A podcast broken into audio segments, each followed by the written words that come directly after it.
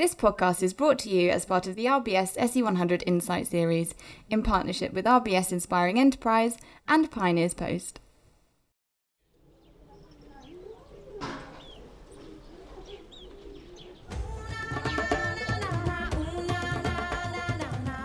They say you're never more than six feet away from a rat, and the human race is not happy about it. Since the Black Death through Room 101 to the Daily Mail's mutant killer rats, these resilient rodents have had a bad press for centuries. One man out to address the rat's image problem is Bart Weetjens. He's trained giant African rats to sniff out landmines and help stop the spread of TB. We heard from him in Edinburgh at the RBS SE100 Insight Conference. After coffee was served on the first night, he took to the floor to share his amazing story. What is this about, actually? Saving human lives by training rats, detecting landmines with rats. eh, That's fantastic, and some people might say then we get rid of two problems at once. The rats get blown up, and mice. That's not how it works. I started this organization in an, in an attempt to develop and, and to assist communities affected by the landmine problem, to assist them with dealing with the problem more independently from expensive imported know-how and goods. Rats, for me, were the solution. And by the way, there is something historical about Apopo and Edinburgh. Uh, I met here with a Dutch guy in Ettenhaven, and he actually uh, had made an analysis which actually showed American scientists training gerbils, not very sustainable with electrodes in the brain and all that. But to me, it was the aha erlebnis and, in a way, the origin of Apopo. So why then using rats? Aren't they vermin? Well, no, they aren't. If I can change your perception about rats, I'll be a happy man.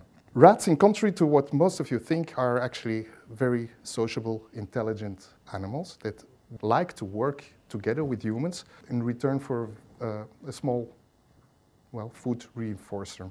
They're very convenient to work with. Logistically, you can bring them to all places for a small cost. They're happy with little care.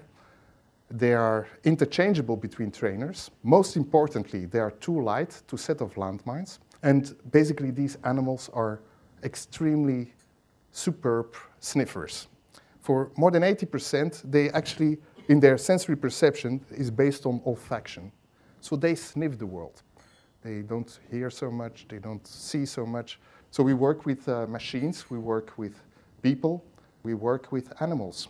And it's a combination of these three which makes a very cost efficient mine action procedure. I wouldn't say rats by themselves would be able to clear minefields. Machines cannot do it either. Humans can do it, but it's extremely tedious, dangerous. With the mask and this, uh, all this gear on, working with a metal detector the whole day, 50 square meters per day for a good day. Well, a team of two rats and their handlers in one and a half hour can clear 200 square meters. That's four man days of, of work. When the animals actually find the mines, we don't lift them anymore because they can be used in other places again. What we do now is we put an extra charge and we explode device. We brought this model of mine action by now to seven countries, especially in Southeast Asia. We're growing really fast. We have now programs also in Vietnam and in Laos. Apopo originated in Belgium at Antwerp University as a research project. We moved to Tanzania, Africa. That's where we still, until today, have our headquarters. We ship animals that are pre trained there. We ship them to countries like Mozambique, like Angola, uh, where we deploy them in the fields. So, how do you train rats? Well, it's really easy. We use actually a clicker, this type of device. It's all based on positive behavior reinforcement. We don't punish. It's very simple. The animal does something good, we reward it. So, in the first instance, we have to learn what this click means. This click means food. As soon as the animal knows that well, we can start operant conditioning, shaping the behavior of the animal by means of this very simple tool. If the animal does something right, click, food. And what does the animal have to do? Well, it, first it learns to put the nose in a sniffer hole. And under that sniffer hole, we put a target scent. In case of landmine detection, that is explosives mixed with soil. Then we make it even more complex. They learn to walk on a harness in the open They have to find targets in a sandbox, then it becomes real, in a real minefield. So, in terms of impact, and so far they have cleared this is the impact in Mozambique 1,150 soccer fields. In Southeast Asia, we did 234 million square meters. The vision was to make these communities more independent. Apart from the humanitarian demining, we got offers because we demonstrated our impact and we measured it properly. And now we got offers from commercial companies. Now we have a commercial contract.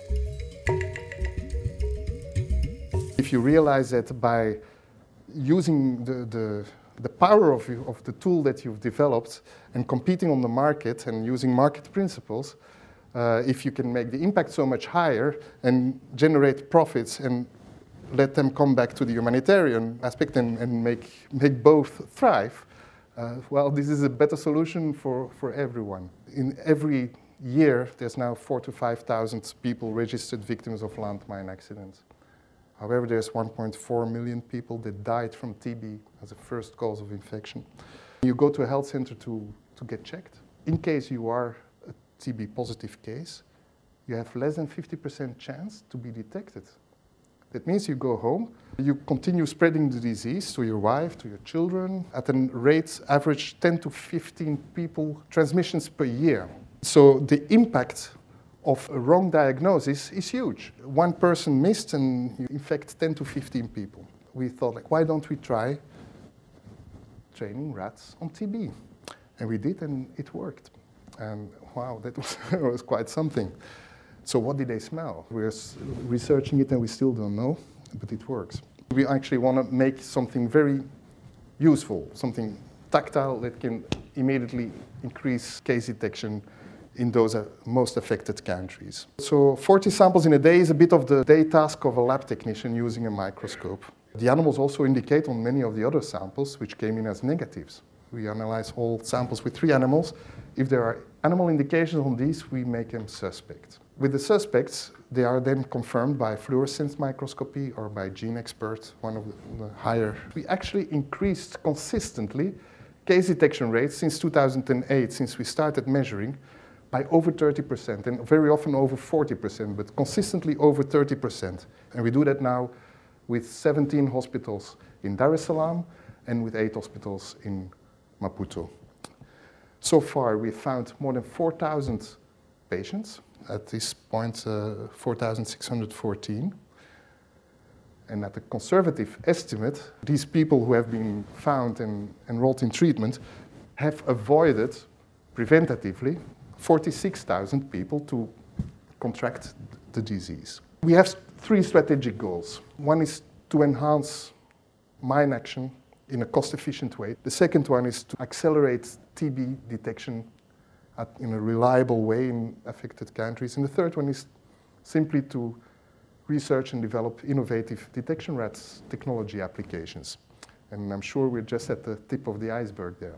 So what else could detection rats technology do? Well, we have a small research project uh, called Camera Rats, where rats are actually equipped with a camera backpack and go under rubble to trace victims of earthquakes and structural collapse, so search and rescue. With an organization training rats, how do you want to be involved with that? Well, you have to be already a bit weird, a kind of animal. Uh, well, rat lover is not really the most standard pet. So we, we created this myapopo.org to have this donor experience more vivid. Already 5% of our annual budget comes from this program. And they're all people who pay a small amount they get a rat adoption. Some people give it as a present, for instance, for Valentine's. Perfect, perfect. people who are entering into the program, they get connected with the activities. They get news after initial training. You have to choose whether you want a mine action rat or a TB rat. And then when you make your choice, you get these badges, you know, of the impact created by your rat. And then you can put these badges on your Facebook and show off to your friends who don't have a rat yet. so that's our hope for this to go viral. You talked about three rats detecting the TB and then there being a secondary analysis. What percentage is confirmed? Is it very high percentage that's confirmed when you have three rats? Yeah. Complicated matter. A single rat has an average of 67% sensitivity, 93% specificity, compared to a microscope, routine microscopy, 49% sensitivity. These rats smell so fine, it's extreme to the extent that we have to standardize our procedures. If our staff have to touch a sample, well, they have to touch all of them to that extent because the animals would actually sniff out, ah, this sample has been manipulated. More sensitive than a gas chromatograph, than a mass spectrometer. How many rats do you have in the field and do you have like team leader rats? I think we currently have in Mozambique 40 to 60 operational animals. We just shipped uh, 24 animals, additional animals to Angola. Overall, the, the program is over 300 animals. My favorite would be Onzo, and she died, but she was a fantastic yeah, fantastic rats. Uh, well, for me, it was more of a social thing, of course. Onzo has never been deployed in the field, yet she was the mother of many, many, many rats that are operational in the field. How do you um, ensure rat welfare? Well, first of all, they're very resistant to disease. We actually have one vet coming every two weeks. We brought in norms uh, that have had to be respected by the, by the Tanzanians and the Mozambicans. Large cages, sufficient toys in the cages, sufficient socialization of the animals. I think it's really crucial for this type of approach, if you want to really have it long term, animal welfare uh, respecting is really crucial. And I'm not talking about the standards that need to be complied to for research. It is really important to have an, a relationship between the trainers and their animals, to, for them to see that solution is in what is available. Peter Luanda is a trainer at the TB center. He got TB himself. He got cured. And he is one of our senior trainers now.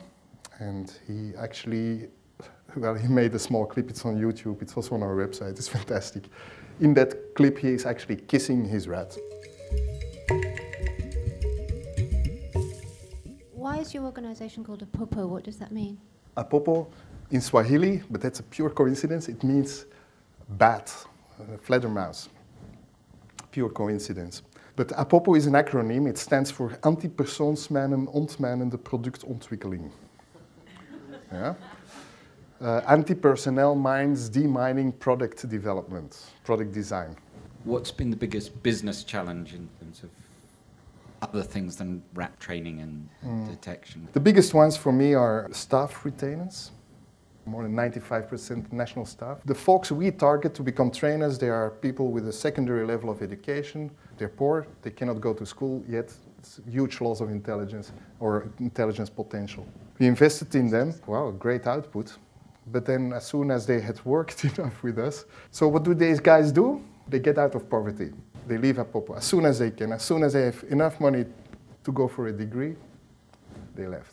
Especially after four or five years in Tanzania, it started being like that. You know, we were, we were losing our, our local staff, and that made the organization really thin. Then people started coming back, you know, with the degree. Of course, we had to pay them more, but I'm most happy to do that, you know, for people who come back to the organization. And that's where we understood that, okay, we're on the right track, you know, people are coming back. The other challenge I'd like to mention is, is the sustainability even if we got all these accolades on sustainability, impacts, innovation, and so on, personally, I thought, like, well, as long as we are donor dependent, I don't consider it sustainable. In, in coming challenges, I think uh, to keep the governance clear, transparent, and participative while we grow also becomes can could become a challenge. We need some way of compliance to APOPO values. You know, how, how are we going to guarantee that our values remain the same? So, so th- I prospect there may be some challenges in the future. Thank you. The RBS SE100 Index allows social enterprises to benchmark their performance and health check their social impact. To find out more and sign up, visit se100.net.